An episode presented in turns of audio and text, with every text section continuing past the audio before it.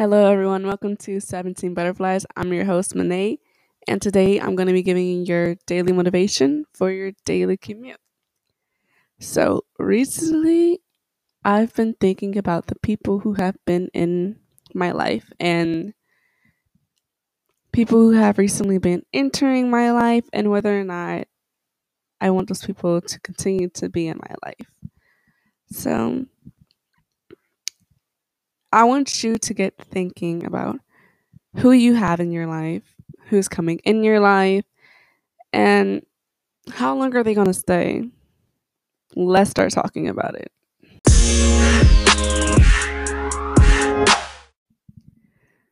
So recently, I moved back to Wisconsin. I said, forget being home, and I came back up here because I could not afford to work back home. So I just decided to go back to school. Yeah. Not technically school, but like where I am going to school. So I decided just to move back to Wisconsin. And within doing that, I have inquired a lot of new friends and I've met a lot of new people because initially my friends are not here because school is out of session and everyone took their summer classes online and everyone went home and no one's coming back until August. So I've been meeting a lot of new people and hanging out with a lot of different people that I initially would have never hung out with if my friends were here. And that being said, I'm really starting to consider them in my life and whether or not they're worth the effort to have in my life. For instance, I'm going to say um, Michael. I've met Michael and I'm starting to think that what is being friends with Michael going to do for me? What advancement in my career is that person going to welcome into my life? And you're probably thinking that I'm using people and that I'm just looking to people that are going to advance my career. But it really got me thinking like, because I'm trying so hard to be friends with Michael. And in the end, what am I getting in return for being their friend? I mean, I love the conversations we have, I love hanging out with them. But initially, in the end, what is Michael going to do for me further in life? What is being friends for the long term going to do for me? How is Michael going to benefit me as a friend? And that's really been on my mind. And I have, on the other hand, my friend William, who is also an amazing person. And I don't have to try to be friends with them. They want to be my friend. And I'm looking at all the benefits they'll give me in my life and my career. And it just doesn't amount to what Michael would do. William gives me such an advantage within my career and my life that I'm considering whether or not being friends with Michael is even an option. Because what is the point? Why am I trying to be friends with someone so badly that's not benefiting me in any way, shape, or form? It just doesn't make sense. And it really got in my mind when I was talking to Michael and I asked him, I said, Have you ever had those people who have wanted to be your friend so bad?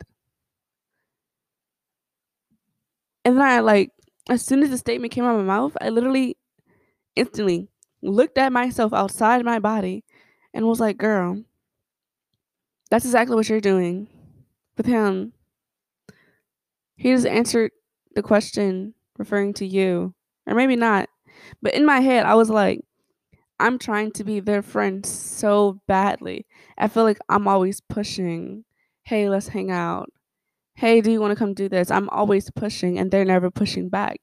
When I have William on the other hand, who's always is like, hey, you want to hang out, stuff like that. And it just, it really goes to show that if someone wants to be friends with you, they'll make an effort to hang out with you. They'll make an effort to text you and stuff like stuff like that. So if someone is not trying to act- actively be there in your life, then you don't need to be trying to push yourself to be in their life, to be in their space because there's going to be someone else who is going to do what it takes to be in your life. And now I'm saying that I have a friend who doesn't live in the same state as me. I'm in Wisconsin. He's all the way in Las Vegas, Nevada. And we don't talk every day, but we'll do the occasional slide up on each other's story, see how each other's doing. And we might not be close friends, but we're still friends to this day. So, what is the definition of being a friend? In my eyes, I see friends as being someone who is always going to be there for you, someone you can always call up and they'll answer the phone. But let me say it in this sense because if I were to call Michael right now, he doesn't really like know my number because we don't have each other's numbers. But if I were to call him, like, would I have him on Snapchat? We haven't been friends for long, mind you. That I've only been here for like a month, and that would be weird for me. That would be weird for me to call him out of the blue. Just very, very weird for me to do. So we're not really friends yet. We're in like that pre friend stage. We're not really defined as friends yet.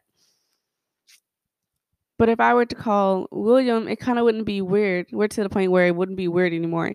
And I've known Michael a little longer than I've known William, which I find completely insane. Even my cousin, we're not even in the same country. He's in Germany and I'm in the US. And we still make sure that we occasionally text each other. We start swipe on each other's stories and you know, we joke around with each other occasionally through text message. And that's what I mean when I say friends. If you're friends, you don't legit need to text each other every single day. Even my roommates, they're all home right now. We occasionally text each other. We don't text each other every single day, but I still consider them friends because but I know I can call them out of the blue and complain about my life and my issues. Even with relationships, you don't have to contact that person every single day. Honestly, relationships are friends with sexual benefits to me. That's just what I think of it. But friends don't talk every single day. You talk when you have the chance to. You take the time, you hit that person up, see how they're doing. But when it comes to starting a friendship, just keep yourself in check. Make sure that you're not exceeding your resources to try to be friends with them. Because I had to kind of stop myself. I was like, whoa, whoa, whoa, whoa, whoa, whoa. I was like, I'm trying too hard with Michael. I'm trying very hard. I felt like every single day I was trying to hang out and I was like I need to I need to I need to stop. Cuz it's getting too like it's getting too weird for me and I just needed to stop. But I hope you guys enjoyed this podcast. I know it's a shorter one.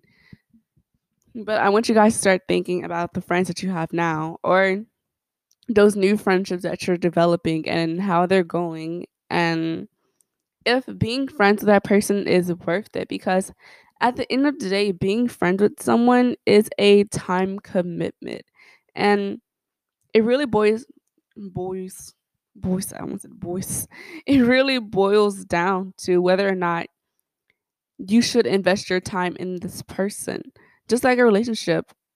If you're investing your time in someone, that's crucially important. You only have so much time, and that time that you're investing in this person, you can never get back.